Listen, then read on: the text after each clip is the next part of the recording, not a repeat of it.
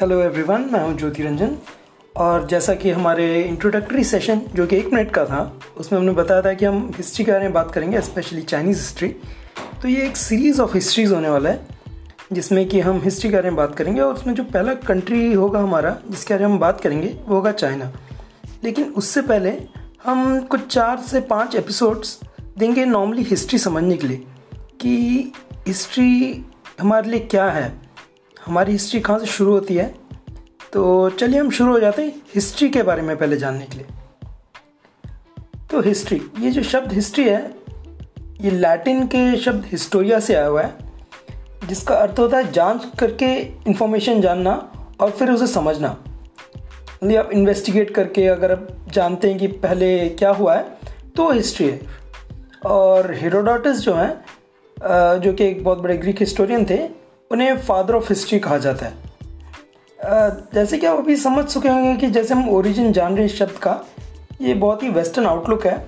एक पाश्चात्य दृष्टिकोण से देखा गया है कि पहले क्या हुआ है और हम उसे आज हिस्ट्री कह रहे हैं। लेकिन दिन ब दिन जो एकेडमिया है, जो स्कॉलर्स हैं, वो इतिहास का मतलब क्या है, उसे ब्रॉडन करने की कोशिश कर रहे हैं ताकि खाली से एक वेस्टर्न पॉइंट ऑफ़ व्यू से ही ना देखा जाए। इन जनरल इसे आप ह्यूमन पॉइंट ऑफ़ व्यू से देखा जाए। तो फिर खाली ग्रीक्स में ही नहीं, अन्य सभ्यताओं में भी इतिहासकार रहे हैं और हिस्टोरियंस रहे हैं। लेकिन अक्सर ये डिबेट चलता रहता है कि इन्होंने जो भी लिखा हुआ है, ये कितना सच है, कितनी कल्पना है और कितने उस ज़माने के जो हुक्मरान थे, जो राजा थे, शासक थे, उनकी तारीफ़ों के गुणगान कितने हैं। तो फिर ऐसा ये नहीं है कि यूरोपियन या वेस्टर्न सोर्सेज में ऐसी आपको सौ शॉर्ट कमिंग्स नहीं दिखती हैं, वहाँ पे भी आपको दिखती हैं। लेकिन जो डेवलपमेंट ऑफ़ द डिसिप्लिन हुआ है, वो मेनली वेस्ट में हुआ है। आज जो हमारे भी हिस्टोरियंस जैसे ईस्टर्न कंट्रीज़ या फिर ये सब कंट्रीज़ में रहे हैं तो बाद में इन्होंने भी फाइट बैक किया है। एक काइंड ऑफ़ जैसे आप कह सकते हैं मिडल ईस्ट में जब ये वेस्ट के हिस्टोरियंस जब मिडल ईस्ट की हिस्ट्री लिख रहे थे तो तभी मिडल ईस्ट के इतिहासकार थे एडवर्ड सईद उन्होंने कहा कि ये तो बड़ा ही एक, आप हमारी कहानी अपने अंदाज में बोल रहे हैं, जिसमें कि आप हमें डेनिग्रेट करते हैं, आप हमें छोटा दिखाते हैं। तो इसलिए उन्होंने जो वेस्ट के हिस्टोरियंस हैं उन्हें सबको ओरिएंटलिस्ट कह दिया कि आपसे ओरिएंटलिस्ट हैं, कि आप हम सबको ऐसा नीचा करके दिखाते हैं। हमारी कहानी हम अगर बोलेंगे तो एक अलग तरीके से होगी। तो उसी तरह इंडिया में भी रहा है कि इंडियन कि इंडिया की जो इनिशियल हिस्ट्रीज थे, बहुत सारे जो लिखे गए, बहुत सारे तो ट्रैवलर्स ने आके लिखा है। जैसे कि जो चाइना से ट्रैवलर्स आए थे या फिर इबन बटूटा जो आए थे मोरक्को से। तो इन लोगों ने जो हिस्ट्री देखा, जैसे जो देखा, और फिर उन्होंने अपने पॉइंट ऑफ़ व्यू से इंटरप्रेट किया कि अगर उनके कल्चर में इस चीज़ का मतलब ये था तो उन्होंने उसको वैसे इंटरप्रेट किया है। बट इसमें सब्जेक्टिविटी तो है, क्योंकि at the end of the day सबके सब इंसान है, लेकिन इसमें बहुत सारे फैक्ट्स भी उन्होंने लाए, क्योंकि फैक्ट्स अक्सर चेंज नहीं होते। जैसे कि यहाँ पे चार पेड़ थे या फिर जो नंबर्स होते हैं, ये सब बहुत सारी आपको कंसिस्टेंसी मिल जाती है। तो एक तरीका है कि आप हिस्ट्री को बेंचमार्क कर सकते हैं कि इंटरनल सोर्सेज और एक्सटर्नल सोर्सेज जो हैं, वो अगर सेम चीज़ कह के जा रहे हैं तो लगभग मान के, मान लिया जाता है कि ये चीज़ फैक्ट थी, ये शायद चीज़ सही थी। और जो ये जो मॉडर्न डिसिप्लिन ऑफ़ हिस्ट्री है ये अक्सर एनलाइटनमेंट जो था एज ऑफ़ एनलाइटनमेंट जो कि यूरोप में स्टार्ट हुआ था और ये रेनेसेंस से ज़रा से ही पहले था। उस ज़माने के इतिहासकारों ने इसकी नींव रखी है। वे थे Leonardo Bruni Francesco Guicciardini Cesare बर्निडियो बर्डिनियो और एडवर्ड गिबन जैसे। एडवर्ड गिबन के एक किताबें जो थी, वो रोमन हिस्ट्री पे बहुत सारी थी और उनकी जो सेमिनल किताब भी रोमन हिस्ट्री पे थी, जो कि उन्होंने नाइन सेवनटीन सेवेंटी सिक्स में लिखी थी। और विंस्टन चर्चिल ने जब इसको पढ़ा तो वो बहुत खुश हो गए थे और उन्होंने बोला मैं तो इसको पूरा पढ़ता गया पढ़ता गया। तो जैसे कि हम देख रहे हैं कि इतिहास जो है, लिखा जैसा गया है, वो बहुत सदियों से लिखा आ रहा है और जो मॉडर्न इतिहासकार जैसे उसे इंटरप्रेट कर रहे हैं और जैसे लिख रहे हैं, उसको मेनली हिस्ट्री माना जा रहा है। बट अभी तक मेरी बातों से आप समझ चुके होंगे कि इसमें बहुत सारे डिबेट्स हैं। रिगार्डिंग की फैक्ट्स को कैसे इंटरप्रेट किया गया है या कौन हिस्ट्री लिख रहा है। तो इसलिए जो ये जो एज ऑफ़ इनलाइटमेंट जो हिस्टोरियंस आए थे उन्होंने पहले हिस्टोरियोग्राफी की स्थापना कर दी कि study of methods of history sources techniques और अप्रोचेस क्या है। ऐसा नहीं है कि इन्होंने पहली बार ऐसा कुछ कर दिया है। इतिहास में भी बीसीज में भी, बहुत सारे कंट्रीज़ में जो हिस्टोरियंस थे, वो भी इस चीज़ को जान, समझ चुके थे, जानते थे कि इतिहास जैसे लिखा जा रहा है, वो इस चीज़ पे भी डिपेंड करता है कि कौन लिख रहा है, कैसे लिख रहा है, उसके सोर्सेज क्या है, उनके तरीके क्या हैं। तो फिर फ़िलहाल हम जो इसमें बात करेंगे अभी हम तो हम हिस्ट्री के ऊपर बात करने वाले हैं और बहुत ही कॉमन मैन लैंग्वेज यूज़ करेंगे हम। तो जैसे कि हम समझ चुके हैं कि, कि जो इतिहास की जो स्टोरी है पहले क्या क्या हुआ है उसके बहुत सारे सोर्सेज ऑफ़ हिस्ट्री होते हैं। जैसे कि अक्सर जो लिखी हुई चीज़ें हैं जो इतिहासकारों ने लिखा है ट्रैवलर्स ने लिखा है ये सब ये जो डॉक्यूमेंट्स हैं इन्हें हम सोर्सेज ऑफ़ हिस्ट्री कहते हैं। लेकिन हम इनकी चीज़ें पढ़ सकते हैं तो इसे हम हिस्ट्री मानते हैं। बट बहुत सारे ऐसे भी ऐतिहासिक सूत्र हैं, लिखी हुई चीज़ें हैं, जो कि हम समझ नहीं सकते। जिसे हम, जैसे स्क्रिप्ट हैं, जैसे हड़प्पा मोहनजोदारो के स्क्रिप्ट हैं, हम उन्हें समझ नहीं सकते। तो फिर इसे जो इन ग्रंथों या फिर इन टेक्स्ट में जो लिखा हुआ है, उसे हम प्रोटो हिस्ट्री कहते हैं। मतलब हिस्ट्री तो थी, लेकिन, और उसके लिखा भी गया लेकिन हम उसको पढ़ना नहीं समझ चुके हैं। और इससे भी पहले की जो चीज़ें हैं जब लिखावट कोई लिखता ही नहीं था कुछ, उसे प्री हिस्ट्री कहते हैं। तो अभी हम जब इस सेक्शन में, आ या फिर आज के एपिसोड में आप कह सकते हैं, हम प्री हिस्ट्री से शुरू करेंगे कि ह्यूमंस जो क्योंकि जो आज नेशंस हैं कंट्रीज़ हैं स्टेट्स हैं, इनके इतिहास या फिर इनकी बुनियाद कौन रखता है? ह्यूमंस रखते हैं। तो ह्यूमंस कहाँ से शुरू हुए? ये इंसान कहाँ से शुरू हुए हैं? इनकी कहानी क्या है? तो इनकी कहानी प्री हिस्ट्री से स्टार्ट होती है। जब ये लिखना भी नहीं जानते थे बट ये एग्जिस्ट करते थे। लेकिन आप कहेंगे पृथ्वी का इतिहास हो तो उससे भी पहले, क्योंकि इंसानों से पहले भी और जानवर थे, ये सब थे। और पृथ्वी से पहले, बनने के पहले भी ब्रह्मांड में बहुत कुछ था। तो फिर ऐसे इतिहास तो बहुत पहले से ले सकते हैं, लेकिन हम अपनी सहूलियत के लिए स्टार्ट करेंगे इंसानों के ओरिजिन से।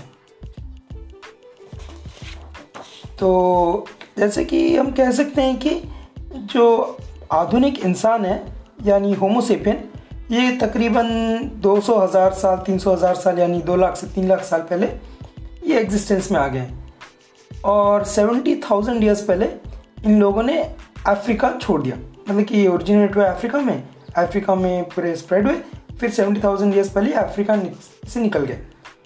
और पचास हज़ार साल लगभग, आज से पचास हज़ार साल कह सकते हैं, या फिर फिफ्टी थाउज़ेंड बी कहने से भी ज़्यादा कोई दिक्कत नहीं होगी, क्योंकि फ़िलहाल अभी बस दो ही हज़ार साल हुए हैं। हमारे जो कैलेंडर ईयर स्टार्ट हुए तो फिफ्टी थाउज़ेंड ईयर्स पहले लैंग्वेज की शुरुआत हुई। बट ह्यूमन बींग्स जो थे, इनके पहले भी प्राणी रहे हैं। तो हमारे जो सबसे पहले पूर्वज हैं, उन्हें हम प्राइमेट्स कह सकते हैं। प्राइमेट्स मतलब कि वो जानवर जो उंगलियों और अंगूठे से किस चीज़ को ग्रिप कर सकते हैं। इनकी ओरिजिन है कम से कम 85 मिलियन से 55 मिलियन ईयर्स यानी कि आप कह सकते हैं आठ करोड़ से पाँच करोड़ के लगभग बीस साल, इतने सालों पहले, ये जान, ये ये कुछ क्रीचर्स थे जो प्राइमेट्स थे, जो कि पेड़ों में रहा करते थे। तो पाँच मिलियन ईयर्स पहले आप कह सकते हैं, आज से पचास लाख पहले, साल पहले, इनमें कुछ बदलाव हुए। जो प्राइमेट एंसेस्टर्स हैं, इनमें कम से कम, ये कह सकते हैं दो भागों में डेवलप हो गए। एक तो गए चिम्प्स यानी चिंपन्जीज जिनसे निकले, और थे आर्बोरियल सिमियंस ये वानर जैसे जानवर थे जो कि पेड़ों में रहा करते थे। और ये फल, फूल खाते थे, पेड़ों में रहते थे। बट ये क्या करते हैं? चारों अपने लिम्स यूज़ करते थे, हाथ, पाँव सब कुछ एक जैसे यूज़ करते थे। आर्बोरियल सिमियंस बट इनको एक बार क्या हुआ? ग्राउंड पे आना पड़ा। इनको ज़मीन पे आना पड़ा। ये कहते हैं कि ये इसलिए इन्हें आना पड़ा क्योंकि जो पेड़, ये सब कम होने लग गए। पेड़ झड़ने लग गए। तो ये आर्बोरियल सिमिनियंस जो थे, इनमें भी दो टाइप के थे। स्टेप स्टेप सिमियंस और हैप्लोराइंस स्टेप और हैप्लोराइंस तो ये जो हैप्लोराइंस थे, इनकी नाक सूखी होती थी और जो दूसरे थे, इनकी नाक गीली होती थी। तो जो हैप्लोराइंस है, उनसे जाके फिर निकलते हैं, कम से कम आज से 40 से 25 लाख साल के बीच में। होमिनिड्स मतलब इंसान जैसे आप कह सकते हैं लगभग, ये बहुत सारे थे, ये एक टाइप का प्राणी नहीं था इसमें बहुत सारे टाइप के प्राणी थे, ये सब इन सबको मिल के होमिनिड्स कहते थे। इनमें से एक हमारे पूर्वज भी थे। तो जो होमिनिड्स थे, ये जो हैप्लोराइंस यानी सूखी नाक वाले आर्बोरियस सिमियंस जो थे, उनसे निकल के आते हैं। और ये कम से कम, जैसे कि मैंने अभी कुछ टाइम पहले कहा कि इन्हें पेड़ों को छोड़ के आना पड़ता है तो इसलिए ये जो होमिनिड्स होते हैं होमिनिड्स मतलब जो दो पाँव पे खड़े होते हैं और दो हाथ होते हैं इनके। तो ये जो सुखी नाक वाले थे, इन्हें पेड़ सब पेड़ सब खत्म होने लगे, इनको ज़मीन पे चलना लगा। और ये ह्यूमन बींग्स जैसे लगभग बोलते हैं बट इन्हें कहा गया इनिशियली जो थे, ये थे होमो हेबिलिस और ये इनमें से जो ओल्डेस्ट जो पाए गए हैं, वो है पैरांथ्रोपस एथिपिकस जो कि एथियोपिया में पाए गए हैं, जिसके एग्जांपल है लूसी जिसे कि 1974 में एक फीमेल को पाया गया था, वो इसी पैरांथ्रोपिकस एथिपिकस से फैमिली से बिलोंग करती है। और जो लूसी है, उसके अवशेष भी पाए गए हैं। बाद में आप जानेंगे कि यूरोप में भी अवशेष पाए गए हैं आइस एजेस से। तो ऐसे बहुत सारे पाए गए हैं। और ये जो होमो एबिलिस थे, इनके साथ साथ कुछ टाइम बाद में इवॉल्व हुए होमो एरेक्टस जो होमो एरेक्टस थे, ये वन मिलियन ईयर्स पहले आज से ये उस टाइम इन लोगों ने अफ्रीका छोड़ दिया और एशिया में चले गए। और जो ह्यूमन बींग्स थे होमोसेपियंस ये इनके थोड़े बाद में ही आए थे। इनकी ओरिजिन जो थी, ये लगभग एक टाइम पे भी ऐसा भी था कि साइड बाय साइड भी लिव करते थे।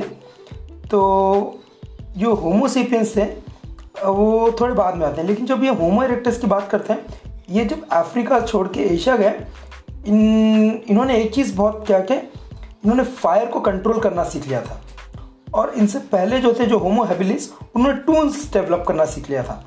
क्योंकि सबके सब प्राइमेट्स हैं और होमिनिड्स हैं तो एक तो इन, उन हाथों से अपनी चीज़ों को पकड़ सकते हैं, क्योंकि ये सब प्राइमेट्स हैं। और प्राइमेट्स के अंदर ये होमिनिड्स हैं मतलब ये सीधे खड़े हो सकते हैं। और हम जैसे कि बाद में हमारे आंथ्रोपोलॉजिस्ट ने ये पाया है कि जो जान, हम हम जो दो पाँव पे चलते हैं, इससे हमारी एफिशिएंसी बढ़ जाती है। हमारी शायद स्पीड बाकी जानवरों जैसी नहीं है, लेकिन हम बहुत लंबे लंबे डिस्टेंसेस कवर कर सकते हैं एफिशिएंटली मतलब कम एनर्जी एक्सपेंड करते हुए। तो होमो इरेक्टस जो थे, इन लोगों ने फायर भी सीख लिया। और इनके बाद जो होमो सेपियंस थे जिनके बारे में मैंने स्टार्टिंग में कहा था कि वो दो लाख से तीन लाख साल पहले आ चुके थे। लेकिन ये दो लाख से तीन लाख, वो जो आज से पहले, उस टाइम में अपने पूरे पीक पे आ गए थे। लेकिन फाइव हंड्रेड थाउज़ेंड ईयर्स यानी पाँच लाख से पहले इनका ओरिजिन हो चुका था। उस टाइम ये जस्ट स्टार्ट हो रहे थे। और, क्या होता है कि आज से सेवेंटी या थाउज़ेंड से वन लाख ईयर्स पहले ये लोग ये लोग भी अफ्रीका छोड़ना स्टार्ट कर देते हैं। अब कहेंगे ये लोग अफ्रीका के सब छोड़ के चले जाते हैं? नहीं, ऐसा नहीं है। कई अफ्रीका में भी रह जाते हैं और कई क्या होते हैं, अफ्रीका से डिपार्ट करते हैं। इसका रीज़न ये कहा जाता है कि अफ्रीका में रिसोर्सेज का एक क्रंच हो गया, क्योंकि इतने सारे इंडिविजुअल्स थे और बहुत कॉम्पिटिशन होने लगे तो फिर कुछ लोगों ने ये डिसाइड किया कि हमें अफ्रीका छोड़ देना चाहिए। ऑब्वियसली इनके पास कुछ मिनिमम कम्युनिकेशन टूल तब तक डेवलप कर लिया था इन लोगों ने। कि इन लोगों ने अफ्रीका छोड़ दिया। और जैसे कि मैंने पहले कहा था, पचास हज़ार साल पहले इनके पास लैंग्वेज आ गई। तो फिर वन हंड्रेड एक लाख से सेवेंटी थाउज़ेंड ईयर्स पहले इन लोगों ने अफ्रीका छोड़ा और पहले एक मिडल ईस्ट जो इसराइल जॉर्डन एरिया है, वहाँ पे पहुँचे। और यहाँ पे पहुँचने के बाद ये फिर चले, एक ग्रुप चले जाता है यूरोप की तरफ़ और एक ग्रुप जो चले जाते हैं इंडिया की तरफ़। तो ये लोग इंडिया की तरफ़ पहुँच जाते हैं thirty five thousand sixty five thousand years की तरफ़। के आसपास, फिर वहाँ से ये लोग क्या होते हैं, म्यांमार और साउथ ईस्ट एशिया की तरफ़ चले जाते हैं। और एक बार ये साउथ ईस्ट एशिया में पहुँच जाते हैं, फिर ये आइलैंड हॉपिंग करना स्टार्ट कर देते हैं। जैसे कि आप देखें, साउथ ईस्ट एशिया में इंडोनेशिया के बहुत सारे आइलैंड्स हैं। वहाँ पे उनका कालीमंतान भी एक है, जो फिर सुमाट्रा है, जावा है, यहाँ पे इन सब आइलैंड से वो जंप करके, फिर छोटे छोटे आइलैंड से जंप करते करते ये बट लेकिन पपुआ न्यू गिनी की तरफ़ नहीं जाते। ये क्या होता है, ऑस्ट्रेलिया की तरफ़ चले आते हैं। तो थर्टी थाउज़ेंड ईयर्स पहले they end in Australia Australia में आ जाते हैं। फिर वहाँ से वो क्या कहते हैं? फिर वहाँ से वो पपुआ न्यू गिनी की तरफ़ जाते हैं। आ, फिर पपुआ न्यू गिनी की तरफ़ चले जाते हैं। फिर और कुछ लोग ऑस्ट्रेलिया से न्यूजीलैंड जाते हैं। तो आज से पंद्रह हज़ार साल पहले ये लोग न्यूजीलैंड पहुँच जाते हैं।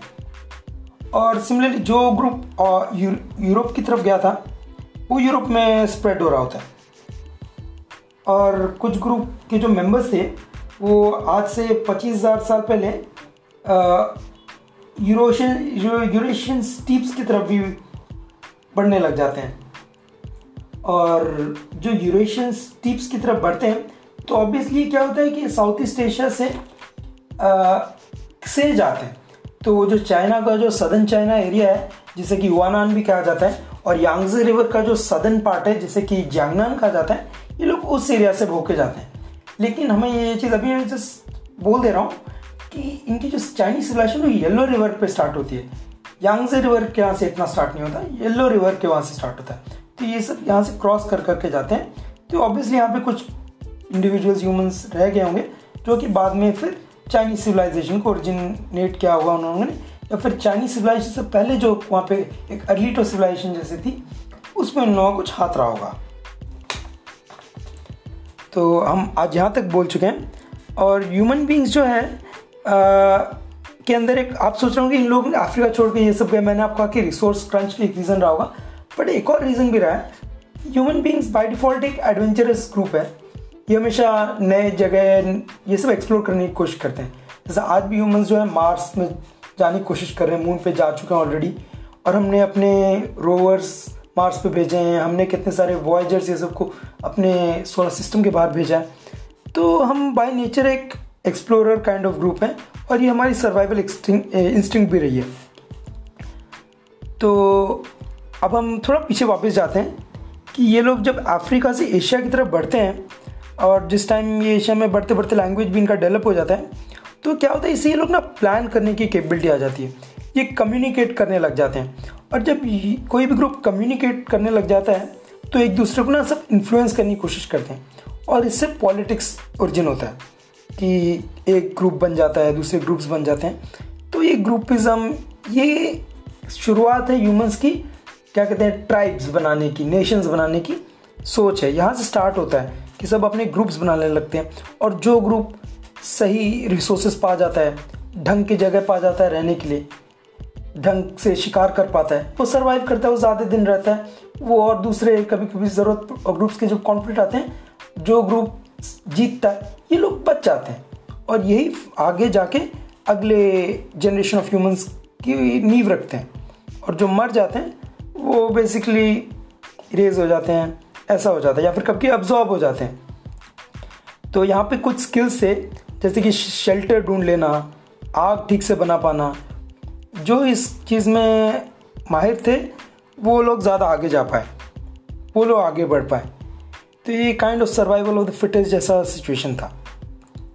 अभी हमने ह्यूमन होमोसिपियंस के बारे में इतना कुछ बोल दिया है। तो होमोसिपियंस का जो मतलब होता है, इसका मतलब है कि सोचने वाले मनुष्य थिंकिंग ह्यूमन बींग्स और इन ह्यूमन बींग्स में जो यहाँ पे आ रहे थे फायर को कुछ लोग इनमें से यूज़ करना स्टार्ट कर चुके थे फ़ूड के लिए। तो जो लोग अपने फ़ूड को हीट कर पाते थे ठीक से, वो क्या कर पाते थे? They were successfully able to extract starch for food तो जैसे रूट्स है पोटेटोज़ हैं, इनमें जो स्टार्च होता है, जैसे कसाफा में भी होता है तो स्टार्च को सिंपल शुगर्स में कन्वर्ट कर सकते हैं आप हीट करके बॉयल करके। तो फिर वो उसे खाते हैं तो उनके शरीर को ज़्यादा एनर्जी मिलती है। ना कि जो रॉ खा लेते हैं। और जब आप मीट को लेते हैं, जब आप हीट करते हैं और फिर खाते हैं तो एक तो मीट सॉफ्ट हो जाता है, और दूसरा, उस मीट में जो पैरासाइट्स होते हैं और जो जर्म्स होते हैं, बहुत सारे मर जाते हैं। तो जिस ग्रुप ने कुक करके खाना स्टार्ट किया, वो ज़्यादा एनर्जी एक्सट्रैक्ट कर पाए, कम बीमार पड़े और वो आगे बढ़ते रहे। बेसिकली आप कह सकते हैं उनके पास बेटर हेल्थ केयर थी एक काइंड ऑफ़ तो आज भी हम देखते हैं कि ह्यूमन बींग्स जो होते हैं, आज के टाइम पे, जिन कंट्रीज़ जैसे कि थर्ड वर्ल्ड कंट्रीज़ है, उससे फ़र्स्ट वर्ल्ड कंट्रीज़ की तरफ़ माइग्रेट करते हैं। क्योंकि वहाँ पे बेटर हेल्थ केयर है बेटर लिविंग कंडीशंस हैं। तो सिमिलरली उस ज़माने में भी बहुत सारे लोग अपने ग्रुप को छोड़ के दूसरे ग्रुप चले आए ज्वाइन कर लेंगे। जैसे कि उनके ग्रुप में उनको पता है कि खाना खा के वो बीमार पड़ते हैं, ज़्यादा वीक हो जाते हैं, ज़्यादा एनर्जी उनको रह नहीं रही, लड़के हार जाते हैं। तो इनमें से अक्सर बहुत सारे लोग ऐसे ग्रुप्स को छोड़ के वैसे ग्रुप्स को ज्वाइन करेंगे जो सक्सेसफुल हैं। और फिर जब ये नए ग्रुप को ज्वाइन करते हैं, अगर इन्हें एक्सेप्ट कर लिया जाता है तो यहाँ पे क्या? इनको पता चल रहा है कि खाने को कैसे कुक करते हैं, और ऐसे ये लोग आगे बढ़ते जाते हैं, आगे बढ़ते जाते हैं। तो फ़िलहाल ये रहा हमारा फ़र्स्ट एपिसोड और अगर आपके पास कोई सवाल है या कोई सजेशन है तो आप हमें भी लिख सकते हैं times of histories at Gmail dot com मैं इसे स्पेल करता हूँ T I M E S O F H I S T O R I E S at Gmail dot com तो इंतज़ार कीजिए हमारे अगले एपिसोड का, जिसमें हम आगे की कहानी पे जाएँगे। धन्यवाद बाय बाय